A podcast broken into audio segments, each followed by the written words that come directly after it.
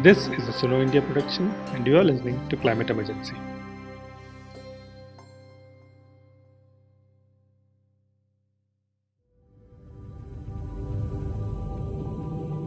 Hi, I'm Rakesh Kamal, host for this episode of Climate Emergency. In this episode, we are going to talk about how solar energy has come to rescue during the floods in Assam this year.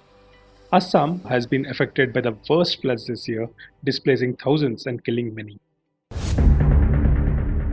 Why is that every year around the time of monsoons, life comes to a complete standstill in Assam? What makes flooding so deadly in Assam? Is it poor planning, climate change, or is it a culmination of both? However, over 22 lakh people in 28 districts are still reeling from the flood fury. The death toll due to the floods and landslides has risen to 126. 564 relief camps and 116 relief distribution centers are functioning, but the situation in these camps is dire. Districts have witnessed flash floods and nearly 2 lakh people affected and 7 have died in floods and landslides in the past two days. One of the main problems during the floods is the complete disconnection of basic services. Electricity disruption in hospitals and lack of fuel for running generators has been a problem every year. To address this, World Resource Institute India has piloted a project by adding decentralized renewable energy through solar systems to provide uninterrupted electricity on hospitals, and the difference has been noticed during the floods this year. So, to understand this more, I spoke with Tumas Feek of World Resource Institute and Mr. Johnson Singsons from Burrows Memorial Christian Hospital Society. So, hi, uh, can you like introduce yourself a little about the work that you do at uh, WRI mainly? Absolutely. Uh, thank you, Rakesh. Uh, I am Masfik Hazarika, working as a program manager in energy program at WRI India. My role is uh, focused towards the engagement and partnership for the state of Assam. Uh, Assam is considered to be one of the energy poor states where we support our partner organizations access to uh, to access reliable electricity at their respective facilities like hospital, uh, schools, or maybe relief shelters. Our partners are various government and non-government institutions working in health, education, and livelihood sector. So, I mean, uh, the recent floods in Assam mainly have been devastating, and there have been floods after floods, right? Two times, if I'm not wrong. Uh, I mean, Absolutely. in in fact, even the interview uh, we were supposed to have done it after the first flood, and then you know before we could finalize the date and schedule it, there was another flood. Uh, it's been it's been quite bad. So, what are the major challenges that uh, people face during floods this time specifically? Yeah. So yeah, absolutely. You are right. Uh, I mean, in tw- 2022, Assam experienced heavy uh, pre-monsoon rainfall. From, uh, if I have to give a data, uh, from 1st March to 20th May, the state has received rainfall of 719 millimeter as against the average rainfall of 435 millimeter uh, during same period. This unprecedented rainfall is the reason for flash floods in many regions. Two major river plains, uh, basically Brahmaputra and Barak, both experienced floods this time. With uh, extreme rainfall and floods comes landslides, which are affecting hilly areas, especially this time. Uh, as we now know, in a horrific incident, a mudslide washed away the portion of railway station, a railway track in Dima district uh, which connects southern Assam with the rest of the Assam, rest of the country, you can say. Uh, such disaster lead to destruction of all kinds of infrastructure such as roads, power grid, and water supply. Long power cuts affects critical services deliveries such as health services in remote rural areas. Uh, during pre-monsoon, farmers are engaged in field preparation and sowing for paddy crops. During monsoon, flood adversely affect the sown field. Apart from infrastructure, extreme rainfall also affects the livelihood in the region. So that's how I mean this entire episode of pre-monsoon rainfall in this year 2022 uh, is really affected the large amount of population in the state of Assam. I know you guys are doing some really good work, especially uh, in the solar space. In not just the solar space as in uh, in mitigation, but also you know uh, in helping hospitals uh, and disaster shelters uh, with solar panels. Can you explain about the project a little, and can you explain the scale of the program you're working on uh, before the floods? Uh, overall, our aim uh, is to support government and non-government organizations in improving electricity uh, access in healthcare, that to reliable electricity in healthcare, as I said, in education institutions, as well as in livelihood sectors. We provide knowledge support uh, to those organizations in setting up climate resilient, decentralized clean energy system, which we also termed as DRE systems. Uh, so we are supporting our government partners like uh, National Health Mission, Samagra Shiksha Abhiyan. Then, uh, um, I mean, in Jharkhand, we are supporting JSPLS, I mean, Jharkhand State Rural uh, Livelihood Program. And as well as we are also supporting Assam State uh, Disaster Management. They are kind of our government partners. Apart from our government partner, we are also supporting our non-government or you can say not-for-profit institutions like uh, uh, Emmanuel Health Association. They have a chain of hospital across the country. And uh, uh, uh so then World Vision India is again another partner who are working closely with the you know health centers in rural areas. We are supporting them you know, in ensuring uh, reliable electricity in those uh, rural, I mean, health institution in rural areas. So yes, we are uh, working with very, uh, you know, uh, this, uh, mm, uh you know, uh, ground level institutions who are working with the communities. We are supporting them in, uh, you know, accessing reliable electricity. Nice. And how did your work help the people in the floods this year? is there a way to measure the impact that you had yeah so we have supported uh, one of our partner. Let's uh, take an example of uh, emmanuel health association. Uh, they operate as i said they operate a network of hospital in rural uh, remote areas uh, across the country. So they have a health facility. The name of the health facility is burrows memorial christian hospital bmch uh, in Alipur. Uh, it, it, this Alipur falls under Cachar district near Silchar town, which serves uh, people from 200 villages. in the year 20, 2018, our team visited the hospital and saw uh, how doctors are working in the dark uh, due to power cuts. In the year 2020, WRI India supported BMCH in installing a solar uh, plant of capacity of 16.7 kilowatt peak. We provided technical and knowledge support for the solution, where uh, whereas ThoughtWorks Private Limited provided financial support. WRI India provided uh, design inputs for the system after carrying out load assessment uh, for the facility and identifying technology provider. We also support our partner to identify best technology as well as the, the provider, the technology provider.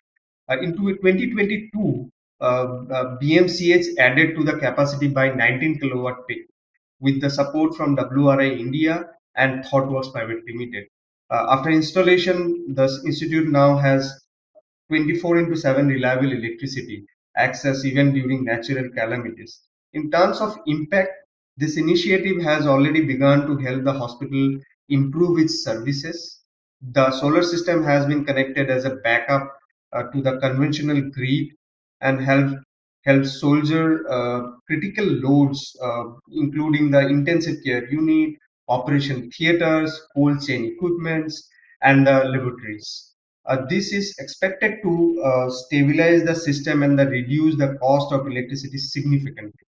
Hospital administration also points uh, to an unexpected co-benefit. The solar power has enabled the hospital to keep its campus clean and green uh, since the fumes from the diesel generator have reduced drastically. During recent flood in Alipur, the surrounding villages were submerged with water, and this resulted in break, breakdown of grid infrastructure in entire area. But BMCH was still able to access electricity all the days despite of long power cuts, which is due to this solar system how many days was the power cut in these specific areas? Would you So- know? And uh, how much area? Uh, I mean, you don't have to give the exact area, but in terms of, uh, like, say, percentage, 50%, or how much percentage of area was covered underwater this floods? I mean, if you, uh, uh, according to the BMCH, the data is like the entire villages surrounding the uh, uh, the hospital. It's almost more than 22 villages are completely, uh, you know, inundated by uh, the water. And and uh, uh, I mean, uh, giving the answer to your first question regarding the power cut duration. So on the 18th of June, the entire day it was 24 uh, uh, hours uh, was uh, I mean the electricity was not there. There was a power cut uh, since uh, 17 June to you know early morning of 19 June, and then they also informed that in between you know other days, I mean there were long hours of power cut of average two hours, uh, two to three hours continuously. So yes, I mean it's you know during that particular period uh, as the flood the flood was flash flood so uh, the concerned department can also reach the you know grid infrastructure. But they tried a lot to uh, you know uh, uh, revamp the uh, uh, uh, services from the grid. But again uh, uh, it was due to this flood and the you know continuous rainfall which hampered the entire services uh, at the uh, you know conventional grid level. So that's why uh, you know uh, this particular system, uh, which we have supported BMCH to install in 2020, which I mean they have informed us that it's really help for you know delivering the critical services, basically the services which require electricity. Without electricity, those services can't be provided. So so that's that's that's the main thing. Yeah, definitely. I mean, solar is more or less looked like you know a clean energy alternative, right? But here, it it of course is a clean energy alternative, like it like you said, uh, the fumes from the diesel generators has come down in hospitals, which is itself a big uh, win situation uh, for a place like hospital. But can you Mhm. also maybe talk a little about how it is different, how it is more about climate change adaptation and not necessarily mitigation or only reducing emissions? Because that is what it is looked at like, right? I mean, when you talk about solar, it is emission reduction, it Mhm. is energy saved. Uh, it is Yeah. not life saved or you know uh, about the health benefits of it directly and here you clearly see that so can you talk a little bit about that Absolutely. So many of our studies uh, helps us to understood that due to lack of proper design, the solar system usually fails. Uh, and places like Assam, they are prone to uh, natural disaster, receive evidence-based, robust, uh, require uh, I mean, those particular area require evidence-based, robust solutions. While designing the system for BMCH, we focus on the design, the place of installation, civil structure, as well as operation and maintenance procedure that can help during natural disasters. This ensure power supply needs this ensured power supply even during uh, heavy and continuous rainfall. And and also there were thunderstorm, heavy thunderstorm. This time they have, I mean, that particular area has faced. So, uh, so this helps the BMCs respond to regular needs as well as during climate events. So, accessing healthcare services during disaster also helps improve the community's adapt adaptive capacity. it's very interesting how uh, you know uh, it needs to be also looked differently we can't necessarily only talk about emissions but also about adaptation using solar and um, do you uh, are there uh, you know uh, like after you've started uh, do you see uh, solar being incorporated into disaster management plans over there especially in these Yeah, vulnerable areas I think uh, it should be. I mean, yes, of course. I mean, if you ask that it should, if it it should be incorporated in disaster management plan, yes, I think uh, in case of our work also, we are uh, supporting uh, uh, one of the district authority here in Assam. Uh, you know uh, how to to uh, install a, a solar system in relief shelter. So this technology will ensure uninterrupted services during disasters in health facilities during disaster like floods affected uh, floods affected people get shelter at the relief shelter that we know we have seen lot of relief shelters are coming up during this uh, flood situation. And many flood centers in Assam uh, do not have reliable electricity supply. Such relief centers, which are usually school buildings, uh, should be electrified to help shelter seekers access information via phones, radios, emergency services, and also they should uh, access purified water. Uh, and, and, and this also ensure the safety of the women and children. Unless this comes through a proper plan or policy, it will be very difficult to cover on a large scale. Yeah, no, I completely agree. Uh, for large scale implementation, government involvement also becomes kind of uh, very important.